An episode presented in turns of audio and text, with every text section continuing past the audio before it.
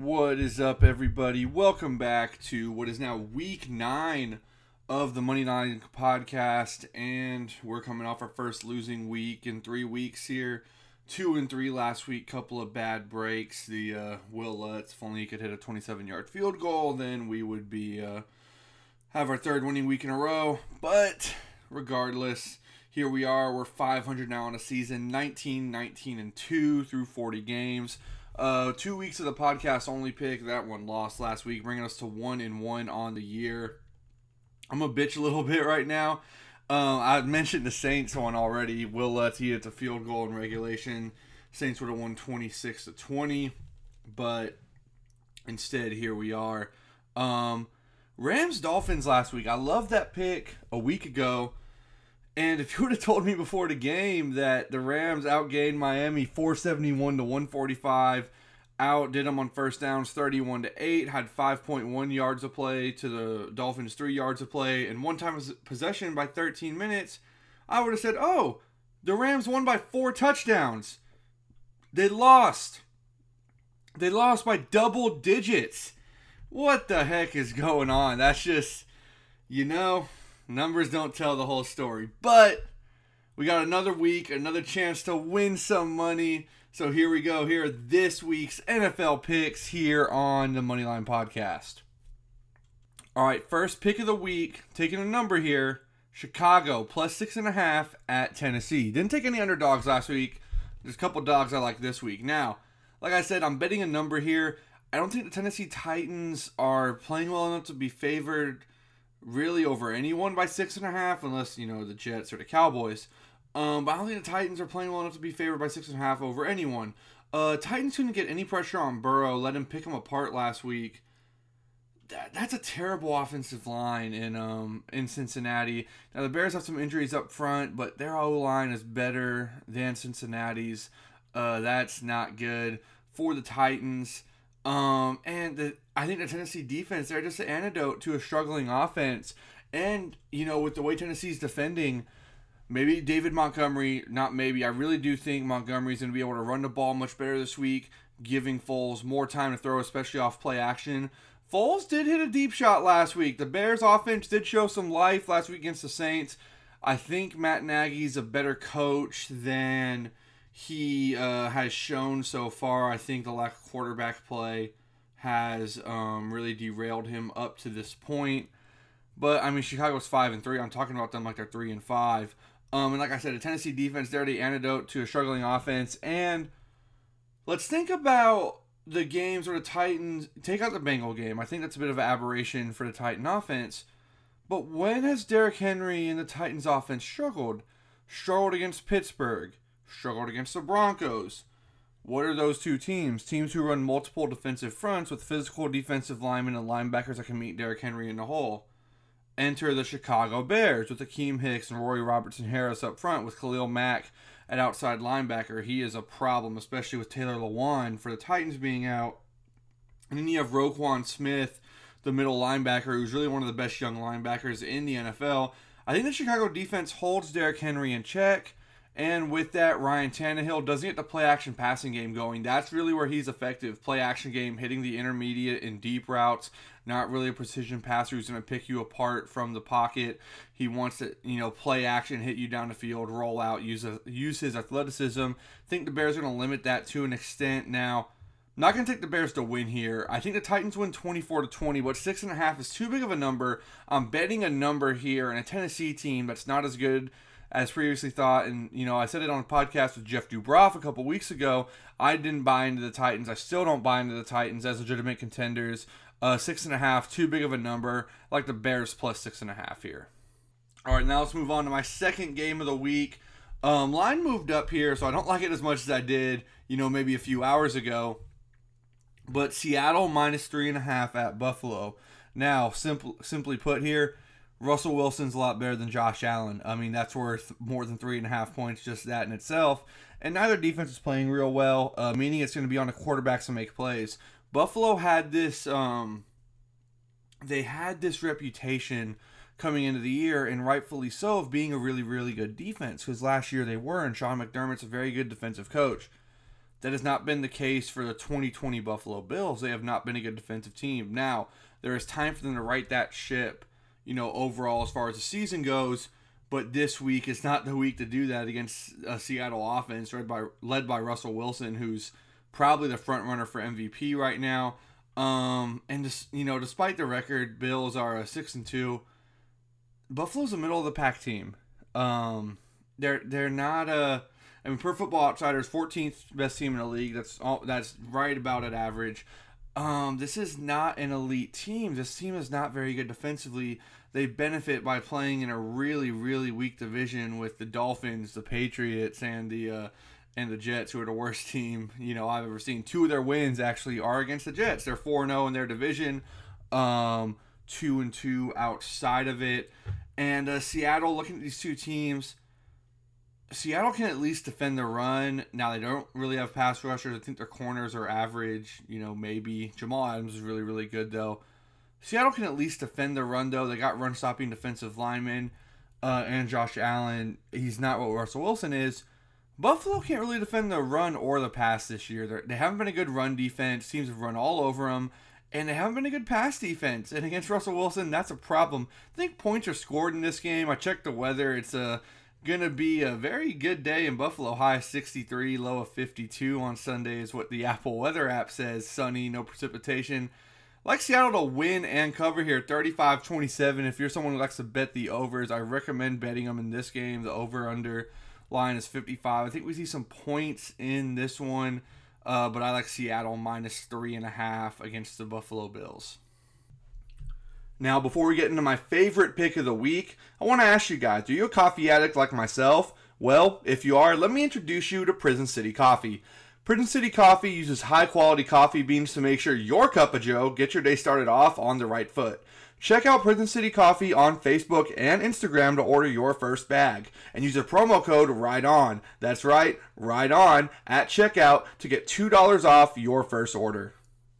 All right, moving on my favorite pick of the week. The Baltimore Ravens in a pick 'em at the Indianapolis Colts. I can't believe this game's a pick 'em. It started off at minus two and a half for Baltimore. It's gone all the way down to a pick 'em. A lot of money coming in on the Colts. I don't see. I know Ronnie Stanley's gone. I know Marlon Humphrey is going to be out. Uh, but this is a bad matchup. I mean, these are two really good defenses. Indianapolis is a very good defense. Baltimore is a very good defense that means somebody has to make plays on offense. And between Lamar Jackson and Philip Rivers, it's not going to be Philip Rivers. Also, these two teams, same record, you know, 5 and 2. Baltimore's losses are to Pittsburgh and Kansas City. I mean, those are maybe the two best teams in the league, two of the best three teams in the league. I mean, that Pittsburgh and Kansas City. And the Pittsburgh game came down to the final play last week. Indianapolis's loss their losses are to Jacksonville, who that's their only win of the season, and to Cleveland, who's uh, really not looking very good here the last few weeks. Uh, so I really take that in consideration here. Um, I also just think Philip Rivers' immobility. He's not escaping the Baltimore pass rushers, Yannick Ngakoue, Calais Campbell, Matthew Judon, Derek Wolfe. That's a problem. I mean, I know the Colts have a good offensive line, but Philip Rivers is going to see pressure and he ain't escaping it. And when he gets pressure is when he makes those mistakes. He's going to throw I'm going to say at least two interceptions. Um, and while while the Colts are good analytically, and I do mention Football Outsiders a lot on this podcast, I really love their site. Um, I try to match up what I see on Sunday, Monday, and Thursday with you know what I see on their side as far as who's really good and who isn't. Uh, it they've kind of given me you know I have a confirmation bias because they think Tampa Bay is the best team in the league, and I think Tampa Bay is the best team in the league. Um, and Indianapolis, they're a top five team analytically. Um, but while they're good analytically, the eye test does not match up here. I mean, I don't watch the Indianapolis Colts and think they are an elite, elite team. Uh, I watched the Baltimore Ravens. I think they are a very, very good team, bordering on elite. I think the Colts are kind of an overachieving team. They're a very well coached team, but they just don't have dynamic playmakers on offense. I like the Ravens to win comfortably here, 27 to 14. They just have more playmakers on their team. The Colts, they have a good defense but I just don't think their offense is going to be able to do enough to keep up with a really, really good Baltimore team. This is my favorite pick of the week. Baltimore in a pick 'em 27 to 14 over the Colts. All right, moving on now to my fourth pick of the week. Really, really like. I almost had this as my favorite pick, but I really like Miami plus four and a half at Arizona. Now, know what you're thinking. Tua Tagovailoa did not impress in his NFL debut. I expected that. He went up against a very good defense in the LA Rams. It just happened that the Rams committed about 90 turnovers on offense. Now, per football outsiders, Miami is a top 10 team. And you watch their defense, their defense is really good. Tua, I mean, Tua's an accurate passer. That was what he was known for in college. He's a very accurate passer. I have questions about their rushing attack, but they do have, you know, DeVante Parker's a good receiver. They got some speed guys and their defense is their defense really really good. That's because Brian Flores is a very good defensive coach. Um, Arizona, per Football Outsiders, they're uh, the 11th best team in the league. Miami nine. That just means the spread should not be four and a half here. That's a ah, that's a big number for this game. And key thing here, Arizona suffered their worst loss of the season last year after their bye week. Arizona this year or this week is out of their bye. I think Cliff Kingsbury. I don't. I've never believed him as a coach. I think Arizona. Arizona's not all that buttoned up. I think they come out. You know. I think they're gonna be. I think they're gonna be a little flat this week coming out of the bye. Lastly, every team with at least two wins on Arizona's schedule so far has either beaten them or lost to them by less than four. They've beaten up on terrible teams when they've played teams that are not even good, just close to average they've either they've they've either lost to them or it's been a really really close game. Four and a half is too big of a number here. I actually like the Dolphins in an upset here.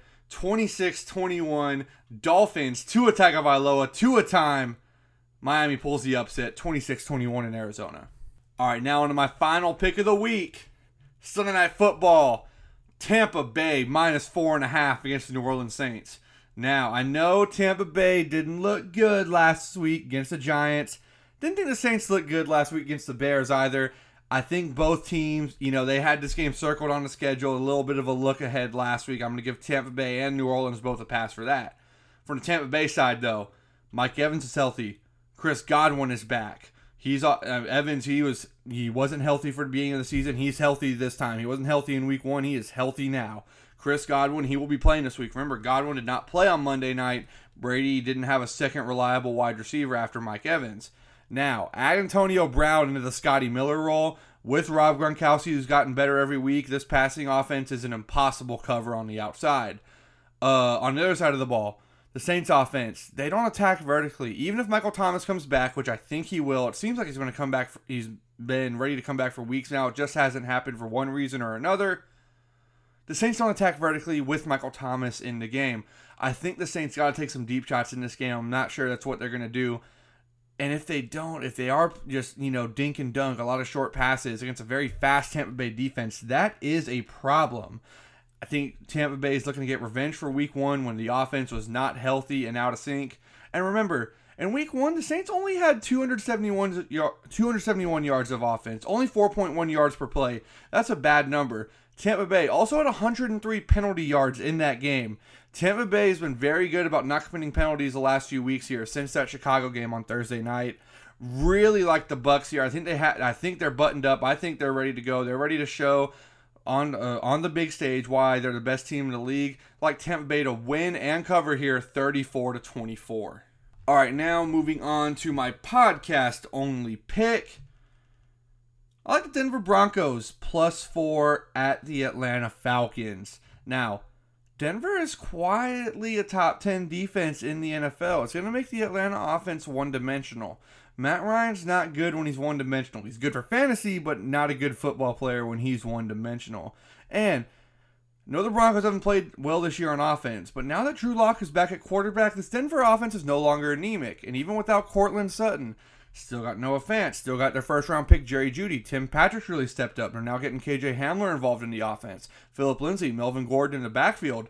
A lot of weapons in this Denver offense, even without Courtland Sutton. And they're getting better every week. They're riding a high after that comeback win over the Chargers. And at three and four, the Broncos are better than you think here. I think Atlanta's a little bit of a mirage. Not as good as they showed last week against Carolina not as good as they showed, you know, when they played Minnesota. I mean, Minnesota's made a lot of teams look good this year. Uh, four is a big number here. Denver, air quotes here, upsets Atlanta 27 21. I like the Broncos here. I think they're better than people think. Also, I think people are giving Atlanta a little too much credit following their uh, following their win against Carolina. Well, those are my picks for the week. Let's make some money this week, folks. Gotta have let's have another winning week. Hope I can take your mind off the election here for a little bit. Hope we can all enjoy some football this Sunday. Uh, I hope y'all have a great weekend. We'll see y'all right back here next week on the Moneyline Podcast.